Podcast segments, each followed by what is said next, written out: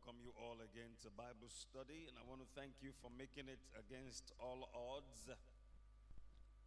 These are very challenging times in our country at the moment, and of course, very challenging times across the globe if you follow the happenings around the world. But we thank God that His Word is everlasting and is universally applicable.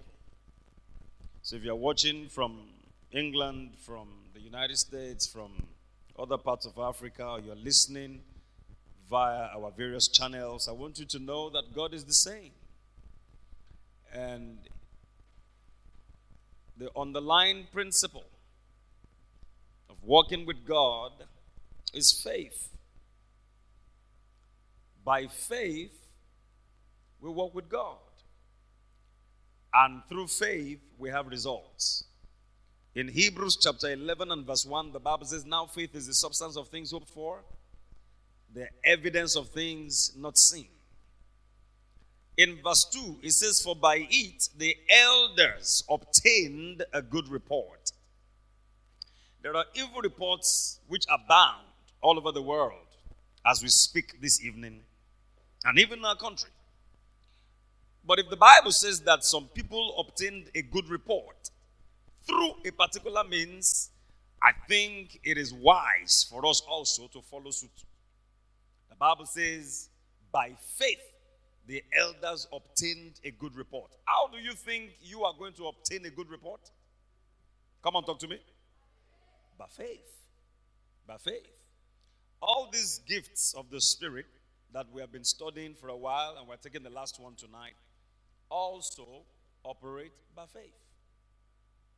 The Holy Spirit distributes them severally to every man according to his will.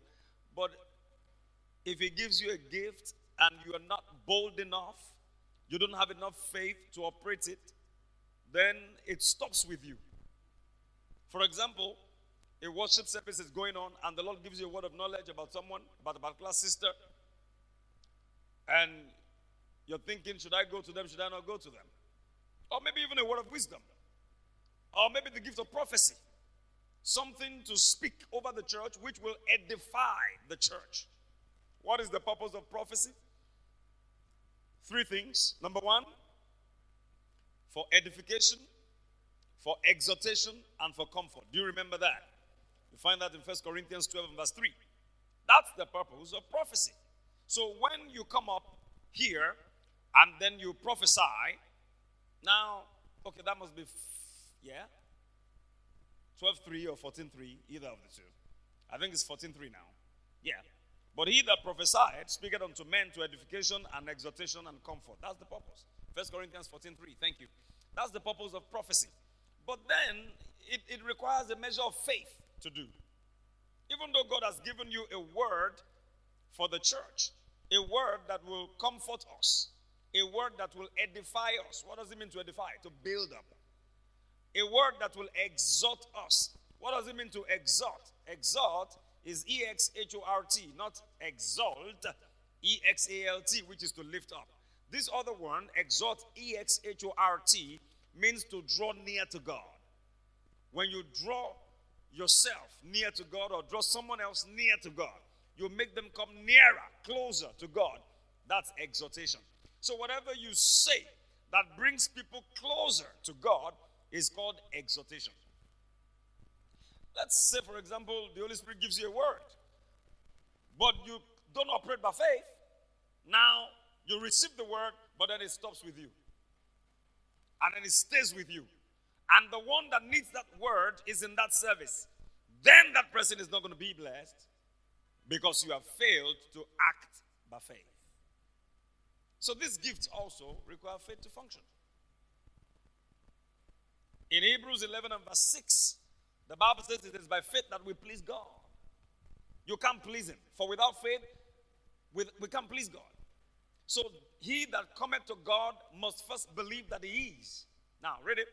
But without faith, it is impossible to please Him. Impossible. Forget it. You are trying to please God, if you don't walk by faith, if you don't live by faith, you cannot please God. Oh, if I fast like 100 days out of 365, I'm really going to please God. No. If your fasting is not based on faith, it's a waste of time. You're just on hunger strike. You want to please God. Some people think, well, if I pray like three hours every day, yeah, God is going to be pleased. Like it depends on your performance. No. It is by faith that we please God. For without faith, the Bible says it is impossible. Do what you like, it is impossible to please Him. And I want to please God. I'm sure you want to please God. We want to please God. If you live a life that pleases God, there are certain things that will come into your life, certain blessings that will come that you didn't even ask for because you are pleasing to Him. There are certain things you get by trusting God, but there are certain things that come when God can trust you. So when your life is pleasant to God, that means God can trust you. Like he said concerning Jesus, this is my beloved Son in whom I'm well pleased. I mean, I'm really pleased in him. The second place where God said that on the Mount of Transfiguration, he said, Hear ye him. This is my beloved Son in whom I'm well pleased. The first time he said that was when he went to the baptism of John. I'm pleased in him. Therefore, I can entrust things in his care. So you discover that people just try to, many times, um, do things by their efforts, and we try to just, you know, get God to be on our side and all of that. But hey, without faith, you can't please Him. If you can't please Him, how do you think you're going to be able to operate the gifts of His Spirit when you are not pleasing to Him? All right? So, how do I please God? By faith. What does that mean? Believe His word and act on what you believe. Now he says, For he that comes to God, if you're going to come to God, now you can you can go to other people. You can go to the herbalist, you can go to Satan, you can go to human beings. But if you're going to come to God, the Bible says you must first believe that God is, that is, He exists, God is, and that is a rewarder of them that diligently seek Him. I don't want to teach another message tonight because you see, I can go off the tangent and be talking about something else. Especially if you look at the word diligently seek Him.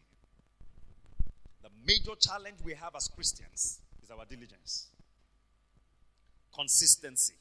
You know, sometimes you come to church and you hear a word about prayer, for example, and that evening you get to your room, my God, you're on fire. You scatter every devil around you. Two hours. They're begging you to stop praying. You say, No, I'm not going to stop praying. I mean, you're on fire. And then the following night, you try and struggle and you do like an hour. And the night after, I got to sleep. Can't kill myself. I wasn't part of the people that crucified him. I thank him and I love him. He's my Lord. Amen. Praise God. And then you stop your prayer for another two weeks. You're on holiday, you're on vacation and then you, you hear a message again, maybe over the radio, on the internet, or a short clip on social media, and the person spoke about prayer. Oh! Then you resume your prayer. You do like two days again, and then off you go. The power of prayer is in the consistency. If you want to do 30 minutes, do 30 minutes every day and be consistent.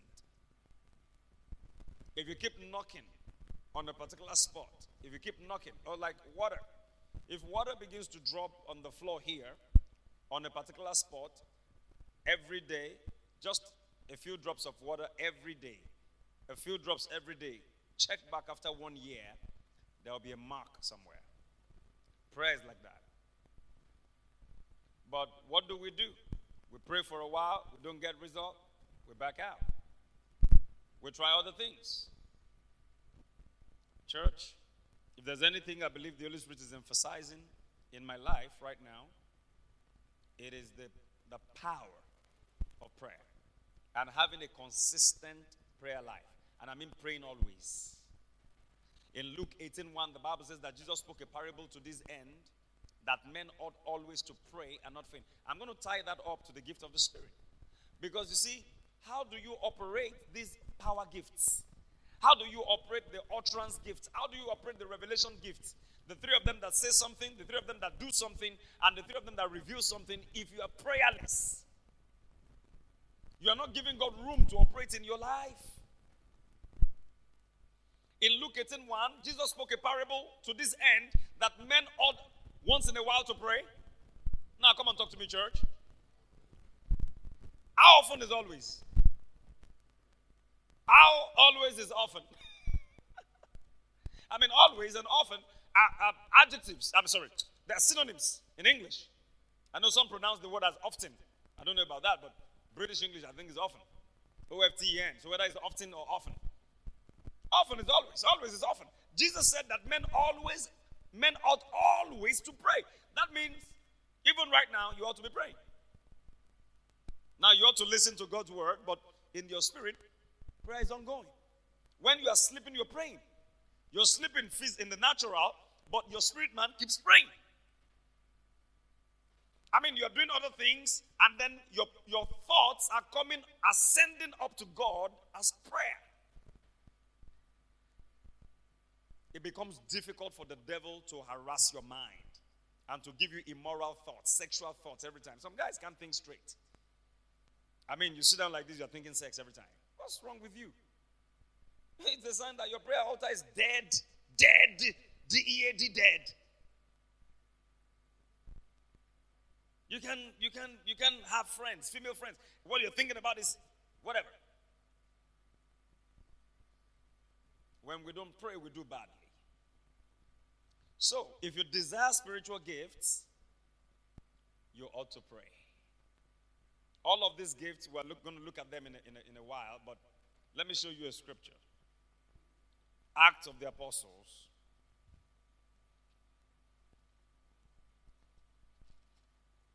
And chapter 6.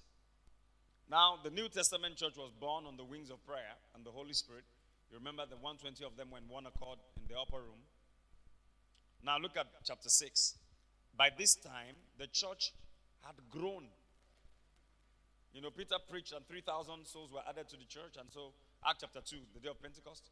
And then chapter 3, they went, Peter and John went to the temple in the hour of prayer. Maybe I can show you that quickly. In the hour of prayer. What's hour of prayer? These men had made prayer so much a lifestyle, there was something called the hour of prayer. Acts chapter 3, verse 1. Now, Peter and John went up together into the temple at the hour of prayer, being the ninth hour. The ninth hour will be nine hours from 6 a.m. And that will take us to 3 p.m. And traditionally, some of the Jews observe all these, you know, what they call uh, uh prayer hours, like every three hours or so. You have 6 a.m., you have 9 a.m., you have 12 noon, you have 3 p.m., and, and, and then you have 6 p.m. And some observe these, this, this five, you know, what they call prayer hours. Now, it's a, it's a good practice, really. Some say, well, I don't want to be caught up in routine. I, I don't want to be caught up in religion. Hey, listen. If you don't pray, you do badly. You surprise yourself. You do things that you've sworn to God you never do again. Has that ever happened to you? When you did something terrible and then you told God, God, next time I do it, kill me. I mean, just K I L L me. Kill me. K I double hockey sticks me. And then you did it again. And it didn't kill you. because they didn't listen to that, that prayer. because he's looking at you and look at you. You don't even have a prayer life. What are you doing about this? Lord. Like some someone I read in the book years ago when I was a teenager. Somebody wrote in the book, he said, if I if I have sex again, just strike me with leprosy. I said, uh, if God hears that kind of prayer, you're a dead man. he said, if you think upon a woman and in your heart, you've done stuff, you've done stuff. Hey, guys, they went into the temple at the hour of prayer. Why do you think Jesus cleaned up the temple in Mark chapter 11? When he came to Jerusalem and beat those guys that were selling doves and all of that. He said, Because my house shall be called the house of prayer, but you have turned it into a den of thieves. I, I want to charge you a little bit tonight because I want you to pray. And I'm going to be talking to you about this often. My Sunday messages, my Thursday messages, no matter what I'm teaching, I'll still talk about prayer. And the devil doesn't mind us talking about prayer for as long as you won't pray. The Christian that begins to pray is the one that disturbs the devil. You begin to disturb him because you begin to jam his, his network. Like when banks in Nigeria experience a jam in the network, you transfer, it won't go. Somebody sends money to you, can, they, may, they may even debit you, but they won't be credited because there's a network jam. That's what happens when we pray. We jam the network of the enemy. In Mark 11, Jesus spoke in verse 17, and he taught, saying unto them, after he had cleaned up the temple, you know, he beat them up, those guys in verse 15, the temple in Jerusalem. Then in verse 17, he now began to teach. What was the content of the teaching? He said, Is it not written? My house shall be called of all nations the house of prayer. But you have made it a den of thieves. Can your life as God's house be a house of prayer? So that it doesn't become a den of thieves. Can we make this church the house of prayer? Can we have young people come in anytime, any day, just walk in, take a seat, go to a corner, and pray? The days in which we live, if you decide to live on someone else's faith, you'll surprise yourself. If you decide to be begging people, you know, because um, everybody has financial needs now, and um, there's um, a problem with cash flow, and you think you calculate that somebody will give you money, you're wasting your time. Everybody has issues right now. Some have money, they can't access it, some don't have at all. So if you think that by calculating, you know, when I go to church or when I go somewhere, when I go to my family, I'll tell my uncle, I'll, uh, by the time cry before my auntie, you're wasting your time.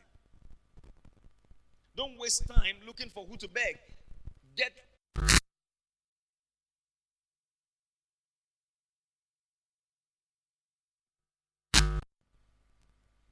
Jesus said, My house is the house of prayer. I'll show you Act chapter 6. So in Act chapter 3, as they went to the, uh, the temple in the, in the hour of prayer, you remember they met a guy by the, by, the, by the gate there called Beautiful, who was lame at both feet. And then they prayed for him, and in the name of Jesus, they did the miracle on him. And then he walked into the temple with them, praising God and leaping and walking. Praise God. And then in Act chapter 4, the, the, the religious leaders, authorities were really angry against them, and then they took them. And then they threatened them. And they tried to beat them up and all of that. And then they went back to their own company. When they let them go, they went back to their own company. When they got back to their company, what did they do? The Bible says they prayed again. And that moved again into Act chapter 5. And by Act chapter 5, the church was really growing. Can you see? Because they were given to prayer. They said to God, in their prayer, grant us that we may speak your word with boldness. They prayed for boldness and that you stretch forth your hand to heal and to deliver so that you back up the word that we preach in the name of your son, Jesus Christ. And by Act chapter 5, the church grew. In fact, in one of the verses, verse 14, it says, And believers were the more added to the Lord, multitudes, both of men and women. The church began to grow. And because of this growth, by Act chapter 6, they began to have problems. You know, when people begin, begin to come to your church from all kind of places, of course, people will step on toes and all of that. We, we, we fight one another, have a little quarrel here and there, settle issues here and there. The apostle said, Look, we can't be just settling issues and be, at, and be serving tables. We shouldn't just be involved because there's an issue between the widows of the Hebrew and the Hebrew, uh, the, the Grecian uh, widows. You know, they said well, they don't remember our widows in, in the daily ministration, in the in the distribution of food. You know, they give more people. They, they give these widows preference over, you know, our own widows. All of those kind of stuff that happen in church. Pastor will allow the choir to minister every Sunday. We'll give them 15 minutes. But drama, after we have rehearsed and rehearsed and rehearsed, only 15 minutes he can't give us or dance. Uh, uh, we have rehearsed and rehearsed, and pastor would not allow us to minister. All those kind of things began to show up. And the disciples thought, look, the apostles thought, look, this is going to be a distraction. See what they said in Acts chapter 6. And, and, and, okay, so verse 1 says, And in those days when the number of disciples was multiplied, and I'm going to talk about this on Sunday, there arose a murmuring of the Grecians against the Hebrews because their widows were neglected in the, in the daily ministration. Then the twelve called the multitude of the disciples unto them and said, It is not reason that we should leave the word of God and serve tables. Verse 3 Wherefore, brethren, look out ye among you seven men of honest report, full of the Holy Ghost and wisdom, whom we may appoint over this business. Look at the qualification for those that will serve tables. Qualification for those that will help to serve food. Number one, they said they must be men of honest report. I wish Nigeria would get that right. Honest report. People that have integrity. Number two, they must be full of the Holy Ghost to serve food. Number three, they must be full of wisdom, whom we may appoint over this business. There are people today rooting for a particular presidential candidate that they cannot pray to God. They can't honestly pray to God and say, Lord, let this man rule my life. Or I can commit my business to his hands. But yet he wants him over the nation. People are just so selfish. What I can get because it's my party. What I can get because it's my uncle. They don't care about what about the collective good of the nation? I mean, you go overseas and you don't need any connection to do things. Just because you are there, things work. This is how we do it in America. This is how we do it. This is the UK. This is how things are done. It doesn't matter whether you are white or black or whatever. This is how things are done. There's a system. If you buy your ticket, you get to the train station in England, for example, go to the right platform. The train will not say, okay, no, I'm not going to pick you because you, you, you're, you're from Nigeria. No, you got your ticket, you're on the right platform, get in. The train takes you to your destination. Just because there's a system that works. If you go to America, they have their system that works. But here, no. You even need connection sometimes to get the plate of jollof rice at an event. You need to say, "Ah, I'm a- oh, ah, Ross. Okay, now then you do, okay, okay, how many of you? Six on the table. Then he will go and serve you. And there are people around you that are starving and they're wondering. Because they don't know anybody.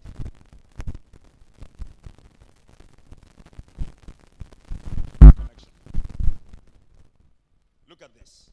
Look at the qualification for people that would serve tables. Verse the next verse, verse 4. He said, But we will give ourselves continually to prayer and to the ministry of the word. But we will give ourselves continually to prayer. Prayer must be continued. Did you hear what I said? That's the power of prayer, consistency. We will give ourselves continually to prayer. So tonight, when you get home, please pray. Pray tomorrow. Pray every day. Let it become the breath that you breathe. We will find the Holy Spirit using us. We will find Him flowing through us. These nine gifts would flow severally, will flow as the Holy Spirit desires, as He wills. It will distribute to willing vessels. You want to operate in any of the gifts? Pray. Give yourself continually to prayer and to the ministry of the word. And guess what happened? The saying pleased the whole multitude, and they chose Stephen, a man full of faith and of the Holy Ghost, and Philip, and Prochorus, and, and Nicanor, and Timon, and Parmenas, and Nicholas, a proselyte of Antioch, whom they set before the apostles. And when they had prayed, they laid hands on them. You can imagine. We will give ourselves continually to prayer and to the ministry of the word. Then they chose these men and then they prayed. And after praying, then they laid hands on them. Look at what happened, the resultant effect. Verse 7 And the word of God increased, and the number of the disciples multiplied in Jerusalem greatly, and a great company of the priests were obedient to the faith. Because they prayed and they gave themselves to the word. Sometimes it's not just for the ministry, also for your business, for your personal business. You paid for ad on social media. You've tried to boost your, your, your page, your profile. Those things are good. Do whatever you can in the natural. You might even need to hire a social media person to help you run things and all of that. But hey, before you do all of that, pray. While you are doing it, pray. Having done all of that, pray. Angels will go on assignment. Your business will begin to take an upward turn again. As God's children, things are supposed to get better and better for us, not bitter and bitter. Better, better, and better. Not bitter and bitter. Ah, you know, my business is really down because, because of Nigeria. Thank God for Nigeria. In the midst of the darkness, you will flourish. Amen. Doesn't the word of God say that when men are cast down, you will say there's a lifting up? In Job 22. When men are cast down, I didn't say when men say, I don't know why people misquote that scripture. Say when they say there's a casting down. No! This is when they say, when they are actually cast down, you will say there's a lifting up. Amen. The last of the nine gifts tonight is the interpretation of tongues. It is the last of them and it is the least. You know, teachers will say the last but not the least. This is the last and the least. The gifts are nine in number, categorized into three, three subsets. The first three, the three gifts that say something. Second, the three gifts that do something. Third, the three gifts that reveal something. I'll go over them again. What are the three gifts that say something? Number one of them is the gift of prophecy, and it is the most important of the three of them. Number two of them, yeah, give me number two after prophecy. We just did that like two weeks ago. Diverse kind of tongues. And then number three is the interpretation of tongues, which is the least in that subset, which is the one we're looking at tonight. Just a few minutes, we'll be out of here. The second set, we have the three gifts that do something. Now, the first three are the three gifts that say something. They're also called utterance gift or inspiration gift. The second one are called the power gifts or the gifts that do something. Now, the most important of them is the gift of special faith. That gift does not actually work a miracle, but it receives a miracle. When it's in operation in anybody's life, they can receive anything from God. There are certain people, I tell you, who can believe God for anything. They can, if they work in your company and they say, Look, as I'm joining this company today, I'm believing. What's the, what's the turnover? Every month, they say, well, our, turn, our monthly turnover is around 12.5 million. All right, I'm believing God in the name of Jesus for 75 million turnover monthly. Somebody said, Nayam. How does that even work? you better be careful. If you have people like that around you, they can believe God for anything. And when they make negative utterances, also, it will stay. It will stick just like that. They can believe, they can receive anything. The next in that power gift subset is the working of miracles. Isn't that amazing? The name of a gift is called working of miracles. I like that gift a lot. I like it because it works miracles. You've seen the ministry of certain people that grow legs, like Fra- Charles and Frances Hunter.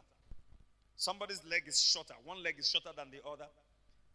And in their meetings, they'll say, Now sit down and they put the two legs by, by the side, and then in the name of Jesus, they begin to ask the leg to grow.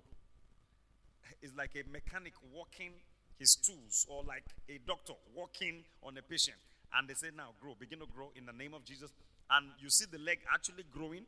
And sometimes when it gets to the level where it should stop, it doesn't stop, it keeps growing until it grows longer than the other. And they tell it to go back, go back, go back, and stay and, and be at par in the name of Jesus, and it obeys them the working of miracles. All of these give time the Bible. All of them, all the nine of them. The, the least in that subset of power gifts is the gifts of healings. That is the least, is the smallest. And you know, we need a lot of that also. If that is in operation in your life, you command healing very cheaply It's different from the general healing that we have in the Bible, and these signs shall follow them that believe. In my name they shall cast out devils, they shall lay hands on the sick, and they shall recover. That's for every believer. But some believers have, they operate in the gifts of healings. And the miraculous always happens. Now, the last subset are the three gifts that reveal something. That was actually where I started teaching from. The most important of them is the word of wisdom. Next to that is the word of knowledge, and the least of that, the very least of them, is the discerning of spirits. The word of wisdom is the supernatural revelation of the mind of God. It is connected to the future, the present and the future.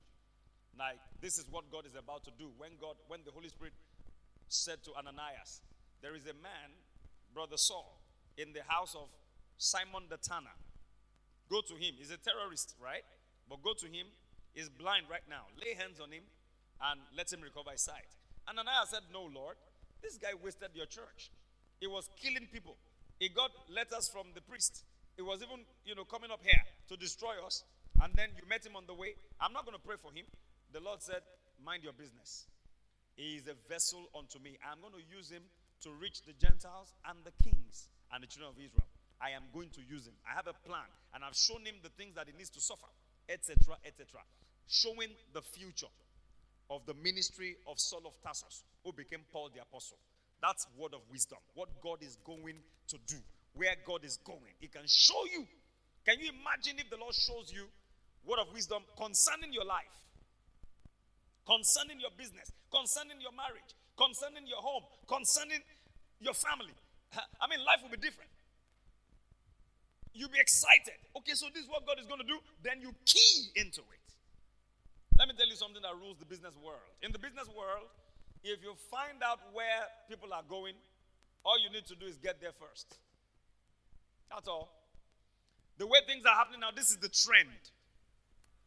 In the next three years, this is what people will be doing. They will not be doing it this way anymore. They'll be doing it. I mean, somebody thought of Facebook. That people will connect all over the world and they'll be on the internet and they'll be wasting time posting pictures and liking pictures. I mean, you, you can do that for three hours. Just going from your friend, from one friend to another, just looking at their profiles and liking pictures and liking pictures and liking videos. Oh, wow, nice. Ah, look at Manchester. Wow. You know, through pictures now you can see the countries of the world. And you do that for three hours. And some people do that consistently. When you leave Facebook, you go to Instagram, and then you're there. From Instagram to Twitter, and then you argue. On Twitter, they argue a lot. They drag, drag, drag, argue. Then now there's Telegram. All sorts of things happening. Those were ideas. What do you think happens in the next 10 years? Some of those things will have fizzled out, but there'll be other technologies. So if you find out where tech is going, wisdom says get there first. When you get there first, you're a multi billionaire. Every other person now is trying to clone Facebook. They're trying to do uh, do like Facebook, do like whatever, whatever, whatever, because the guy got there first. Can you imagine in your line of business, the, there's a word of wisdom? My goodness. So this is the future of nursing. For example, I have a nursing sister in the house now. This is the future of nursing. Woo! And then you get there ahead of your mates. You become a trailblazer. That's what it means. So these things are not just meant for you know, the pulpit, they can be applied in our business lives, in our relationships.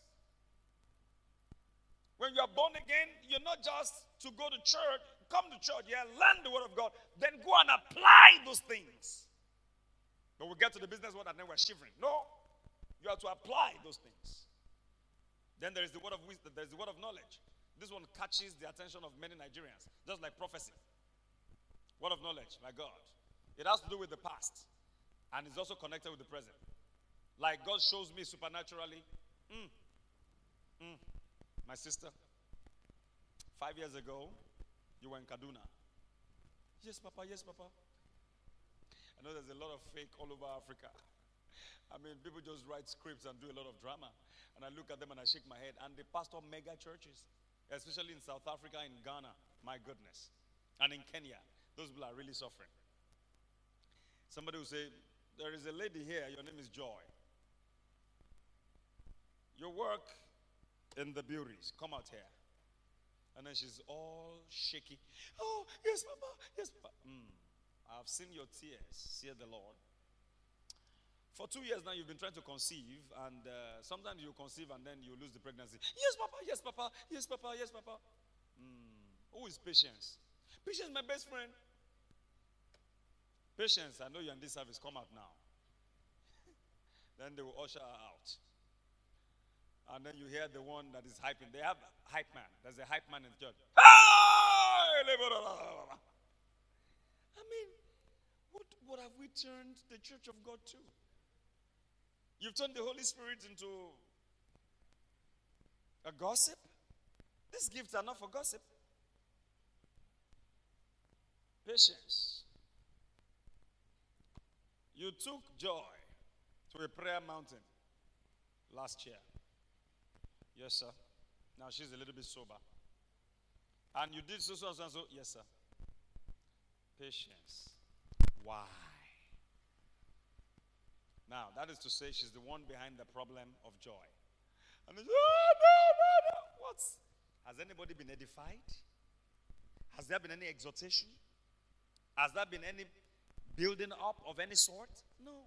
But Africans are really attracted. Everybody likes the supernatural. And the supernatural is either you flow with the Holy Spirit or you go with demons. So be careful. Spend more time here in the Word and in prayer. With this book, you can never go wrong. Are you with me? The last of that, after word of knowledge, will be the discerning of spirits. Discerning of spirits simply means seeing into the realm of the spirit. Angels are there, demons are there, all sorts of things are there. So tonight, we'll take the last of the utterance gifts, which is the interpretation of tongues. Let's look at 1 Corinthians 14. I hope I can do this in 15 minutes and we're out. 1 Corinthians 14, verses 13 to 15. There, there isn't much actually to say here. Um, let me give you the definition for those who want to write. The interpretation of tongues is the supernatural showing forth. The interpretation of tongues is the supernatural showing forth, showing forth by the Spirit the meaning of an utterance in other tongues. I take that again. The interpretation of tongues is the supernatural showing forth by the Spirit the meaning of an utterance in other tongues. Just like the name implies, interpretation of tongues. Somebody could give a message in tongues, and another that has this gift operating in them would actually get up in the service and give an interpretation of what was said in tongues. Now, this is no guesswork, but again, there can be an abuse of this.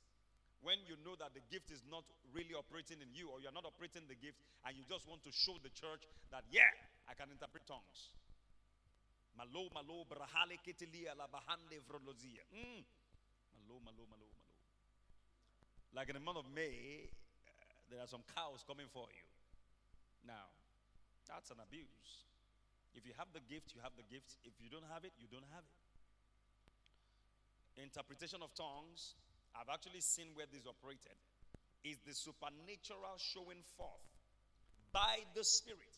It comes by the Holy Spirit. The meaning of an utterance that is given in tongues. Now, sometimes it could come from the same person that gives the utterance. And I'll, I'll get to that very quickly. It could come in the place of your own personal prayer. Now, you must note this. Okay, let's quickly read 1 Corinthians 14, and I'm going to be in verses 13 to 15. Wherefore, let him that speaketh in an unknown tongue pray that he may interpret. Somebody say, Pray that he may interpret. For if I pray in an unknown tongue, my spirit prayeth, but my understanding is unfruitful. That is, my mind doesn't understand what I'm saying. When you pray in the spirit, it is your spirit man that is praying. That's why I love it. I love to pray in the spirit. I love my spirit, the most important part of me, to pray. My mind doesn't get what I'm saying, so it's, it's unfruitful. All right? Now, what is it then? I will pray with the spirit, and I will pray with the understanding also. I will sing with the Spirit and I will sing with the understanding also. Just like we sing with the understanding. We sing in English, we sing in Yoruba, and we are blessed, and God is, God is you know, uh, worshipped. His name is adored, and the church is blessed. We can also sing in the Spirit. Let's also do that. Don't just sing with the understanding, sing also with the Spirit.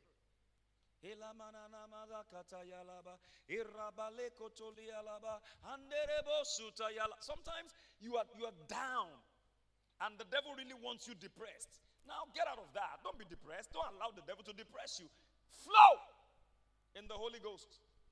You might, you might start like you're starting in the flesh, but hey, the supernatural will catch up with you.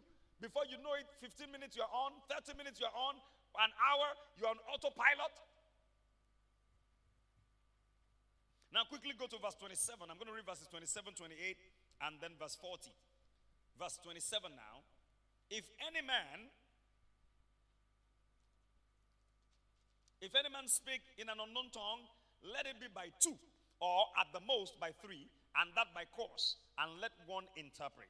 I'm going to explain what that means. Next, next verse, verse 28. But if there be no interpreter, let him keep silence in the church, and let him speak to himself and to God. Then let's go to verse 40. It says, Let all things be done decently and in order. What does this mean? In a service, we shouldn't have too many people who want to give a message in tongues or want to give an utterance. Actually, we shouldn't say message, an utterance in tongues. Oh, yeah, the pastor has taught us now about the gift of the Holy Spirit. One of them is diverse kind of tongues, another is interpretation of tongues. So, we have 10 people lined up here, and each of them wants to, in, wants to give an, an utterance in tongues. Paul said, let's just do two or three in the service and be sure that there is someone that can interpret. Because if you speak in tongues and you don't interpret to us, you have built up yourself, you have edified yourself. Anyone that speaks in an unknown tongue builds up himself. But the church is not edified. Can you imagine me teaching tonight and all I'm saying is in tongues?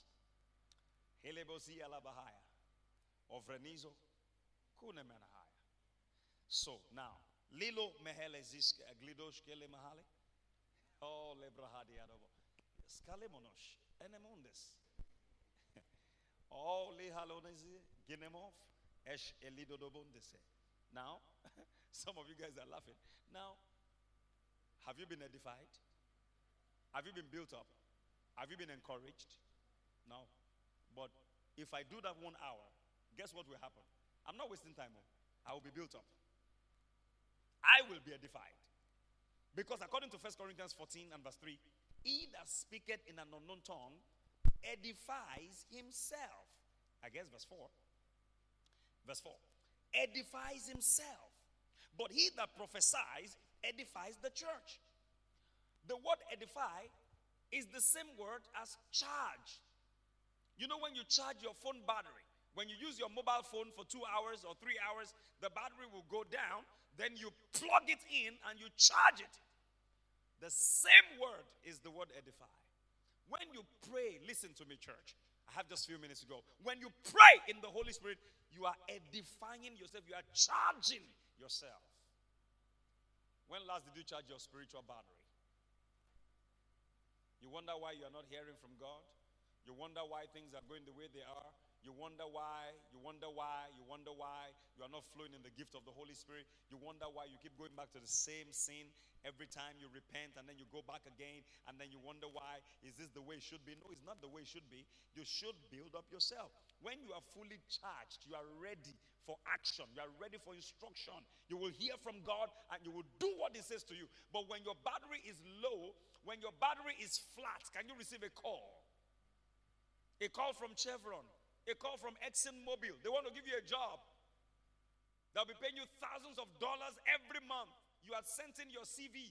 Maybe you had even done your whatever, oral interview. And the final day they wanted to call you, your phone was flat. Village people, no, you. You used that phone all night on every available social media, and then you slept off, and then NEPA made a power cut, and there was no way to charge the phone. We use ourselves like that many times. We, we, we engage in too many things and we don't take time to build up. Jesus took time to build up. Mark 135, the Bible says a great while before day, he arose and went to a solitary place and there prayed. What was Jesus praying for? He had the spirit without measure. His anointing had no measure. Yet he prayed. How much more? Our little, little, small, small anointing. And yet we won't pray and you're competing. You know, like some people you say you're, you're, Christians and you're doing politics. It's fine. Politics is good. We need people, we need Christians in, in politics. But listen to me. Are you edified? Are you built up? Are you charged? You are going to contend with people that are that are very faithful to Satan. They are faithful to him. If he says, Give me your first son, they will give him. God has not said, Give me your son. God just said, Praise. Ah, man, it's not easy. Read your Bible. Ah, every Sunday is when I read Bible, when I go to church. You are not committed. We are not committed. And we are not consistent. Is it when you get to that political office that you start praying? No, you won't pray because you have too many political meetings that will run into late night, 3 a.m. You can't pray anymore. That's why you see Christians get to offices and in four years they do nothing. The spirit of that office takes over them. They sleep with women all over the place and go to nightclubs all over the place. And he used to be an elder in the church. Oh, what happened to him? The spirit of the office. Some of us go to business places, you go to con- contest with people, you are asking for contract. a pastor was sharing with me earlier today of a particular person. He said this man wanted to give his life to Christ, so he went to a pastor. Pastor preached to him, and pastor said, "Let's destroy your juju," because he was into voodoo, he was into so much charms. And the pastor said, Bring your charms. Let's destroy them. The man said, the man laughed. I said, Why are you laughing? He said, Because it's a truckload. It's a truckload. It will take a truck to bring them here.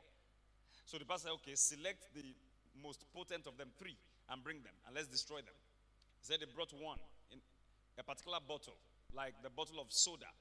Inside that bottle was a live lizard, like a wall gecko, live, and there was water inside. The thing was alive and there was water inside. And so he said this one was for contract. Anytime he was going for a contract, if he had a contract, he had a bid, he had to contest with other people, he would just open the bottle, drink a little bit of the water, and then cover it. He said, Look, by the time he gets there, he's going to get the job, he's going to get the contract. He said, interestingly, sometimes when he's at the lobby, you know, before they call them in, you know, uh, for the same uh, uh, uh contract, he sees Christians, a couple of them, and they're, they're, they're doing. He said, looks at them and says, You're too late. That's not the place to come and pray. I, I have said it to people often enough. I never heard anybody say that to me. I heard it from the Holy Spirit. If you are going for a visa interview and you are praying at the embassy, you are way too late. Nobody goes to the embassy to get visa. You get visa in your room on your knees. That's where you get visa. Then when you go to the embassy, they give it to you. At the embassy, you're shaking your head like Agama lizard. Agadobo. Whoa, they will kick you out. You're, you're disturbing everybody here. You get it at home. Get it on your knees. Whatever you want out there, get it in there first. If you get it from the word, if you get in the place of prayer, the world will give it to you. Are you with me?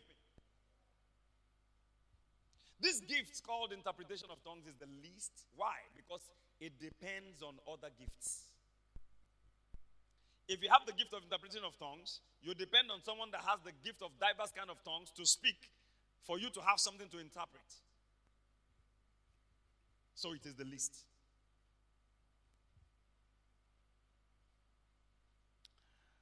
I wrap this up.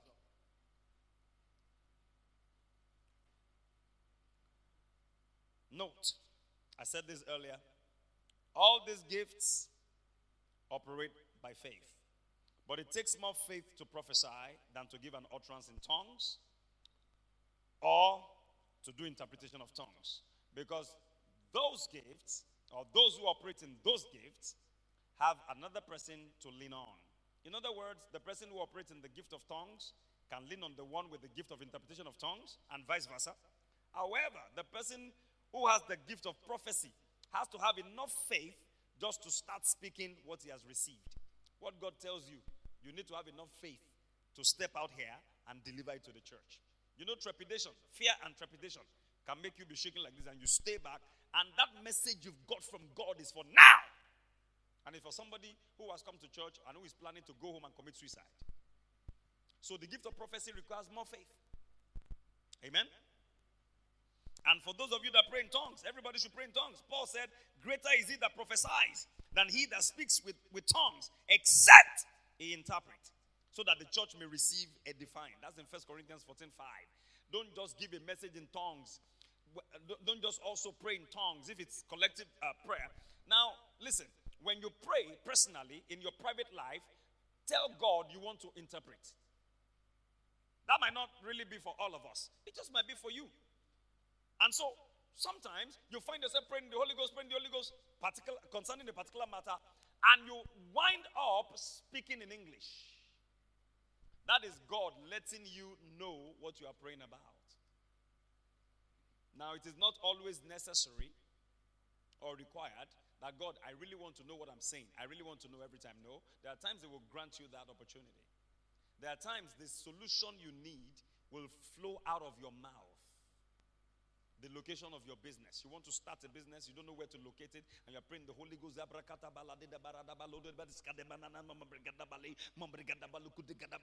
you are there for like three days, I mean, every day you take some hours out. And some of us, look, if you, if you want to take important decisions, take time out. Important decisions, take time out. And while you are praying, maybe the second day, maybe the third day, it could be a day. And Nemanu Zufre Halemanikelemana Burka de Malaskelemano behind Bovas filling station, Bodija. Elekambo bukedi mahale vuvregali kudu mahale behind Bovas filling station, Bodija. What? Holy manikana malabo bregana man mama ningana mahale no money gele mahale man me mama mama behind filling Bovas filling station Bodija. And you make your findings. And there's a space behind Bovas filling station Bodija. Look, we are not ordinary people. Stop living an ordinary life. Stop living a low life. It is time to go supernatural. This is the time everybody is down. This is the best time to preach the gospel. This is the best time to show them the light. This person is not your problem. That person is not the solution. Jesus is the solution. And when you yield yourself to prayer and these gifts begin to operate, you'll be bringing solution to the table. Can I have an amen? Why is it that sometimes somebody might give a short message in tongues, but when the interpreter comes, it's a very long interpretation? Sometimes they may give a very long message in tongues. When the interpreter comes, it's just two, three words. Why? Because it is interpretation of tongues, not translation. If it's translation, you have to translate every word like this, one by one. But we're talking about something supernatural here. Both that message is supernatural and the interpretation is also supernatural. It just might be it is well. That's what the person has said. And the person, hey, la karadaba, urubudu.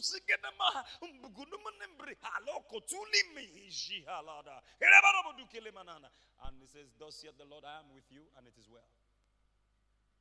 And sometimes it could be very short, very short in tongues, but then the interpretation goes on and on, boom, until you get clarity.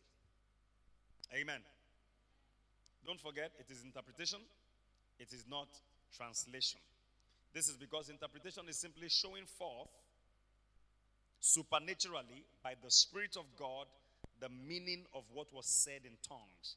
The interpretation may not require as many words as the original message, but the principle of clarity is involved. It may take longer to give the interpretation in order to clearly show forth the meaning of the message. In closing tonight, um, I say this about prophecy and interpretation of tongues and speaking in tongues. I mean, diverse kind of tongues. If the person who is interpreting tongues is also used in prophecy, he may finish the interpretation and go on into prophecy. It could be you. It could be you. It could be in your personal prayer time. It could be in the church. The gift of the interpretation of tongues comes on you after now. You see, speaking in tongues or diverse kind of tongues plus interpretation of tongues is equal to prophecy. So if I come here and I give a message in tongues, Thus saith the Lord, Thus saith the Lord, I, am coming strong for you. I, I've made a way already, and I don't want you to fear. I, I, want you to know that I'm with you. This time tomorrow, you'll have you will embrace your testimony before the sun goes down. I have given a message in tongues. I have given the interpretation. Combine the two of them, that is equal to prophecy. Amen? That's why prophecy is the strongest of the three. Prophecy, in uh, diverse kind of tongues, and then interpretation of tongues. Most people who are keen in the spirit can readily recognize the difference because the instant one speaks forth prophecy, now listen, because I want you to watch, especially you young ministers. The moment somebody goes from giving a message in tongues into prophecy, you will notice a change. You will notice a difference. And what is the difference? The words will take on more authority and a greater anointing. You will see that the way this person went into that thing is not the way they are coming out. It is now, they are coming with full force, with so much boldness. The words carry so much authority, and there's an anointing, a greater anointing. And it's like you just take that word and run with it. Amen. we'll have practical sessions very soon. So next week, what I'm going to do is to do a recap of the nine gifts of the Spirit, okay? And then from then on, before I go on to teach the fruit of the Spirit, we're going to have a service. Don't run away. When we're going to have a practical, uh, by the grace of God, I trust God for that. Um, we can prophesy. Amen. We should prophesy. Paul the apostle said, "Don't just speak in tongues." He said, "Covet to prophesy," and I want to see that happen, and happening, and will continue to happen amongst us in the name of Jesus. Can I have a better amen? Please stand on your feet.